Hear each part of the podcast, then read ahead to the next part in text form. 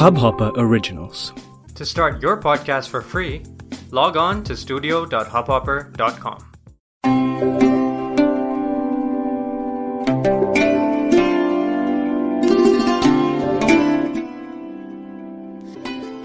আজকে আপনাদের জন্য গল্প সুদীপ্ত বাবুর গলার সেই দাগটা লেখক অভিষেক রয় গল্প পাঠ আমি পডকাস্ট কুইন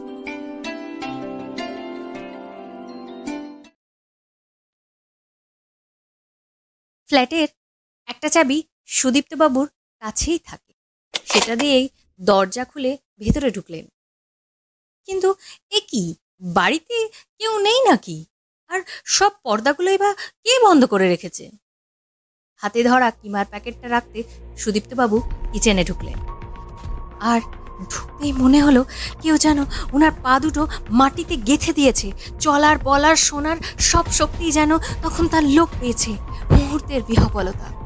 তারপরই সুদীপ্তবাবু অনুভব করলেন যে কিচেনের বড় মাংস কাটার ছুরিটা আমূল বসিয়ে দেওয়া হয়েছে ওনার গলার বাঁদিকে কাটা কলা গাছের মতো লুটিয়ে পড়ার আগেই সুদীপ্তবাবু এইটুকু দেখতে পেলেন যে ছুরি ধরা হাতটা অন্য কারও নয়।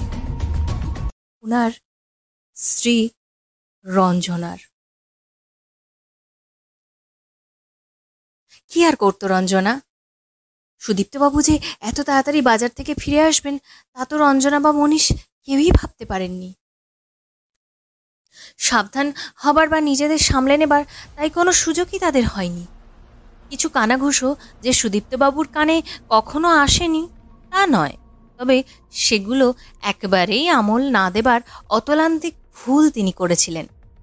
সেদিন রঞ্জনার মনীষকে তিনি যেরকম আপত্তিজনক অবস্থায় দেখেছিলেন, তারপর তার ভুল ভাঙতে মুহূর্তের একটা ভগ্নাংশও লাগেনি।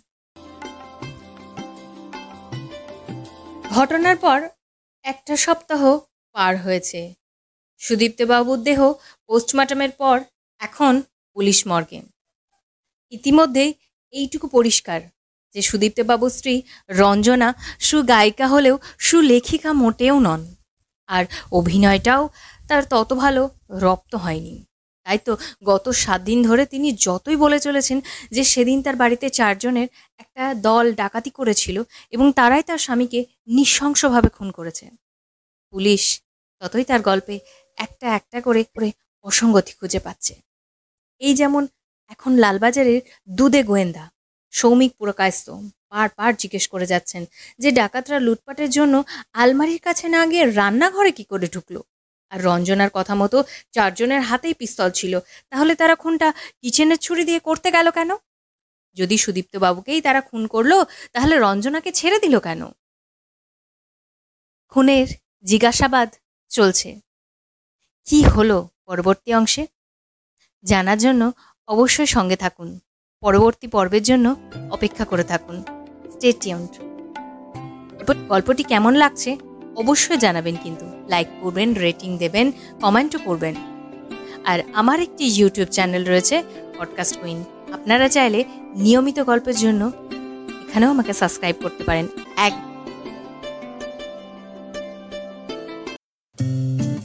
इस हब हॉपर ओरिजिनल को सुनने के लिए आपका शुक्रिया अगर आप भी अपना पॉडकास्ट लॉन्च करना चाहते हैं तो हब हॉपर स्टूडियो वेबसाइट पे रजिस्टर करें और एक मिनट के अंदर अंदर अपना खुद का पॉडकास्ट लॉन्च करें। यही नहीं स्टूडियो देता है आपको पूरी आज़ादी कहीं भी, कभी भी अपना पॉडकास्ट लॉन्च करने की सिर्फ़ तीन आसान स्टेप्स में। तो साथ में अपना पॉडकास्ट शुरू करने के लिए तैयार। Just hop on hub hopper simply content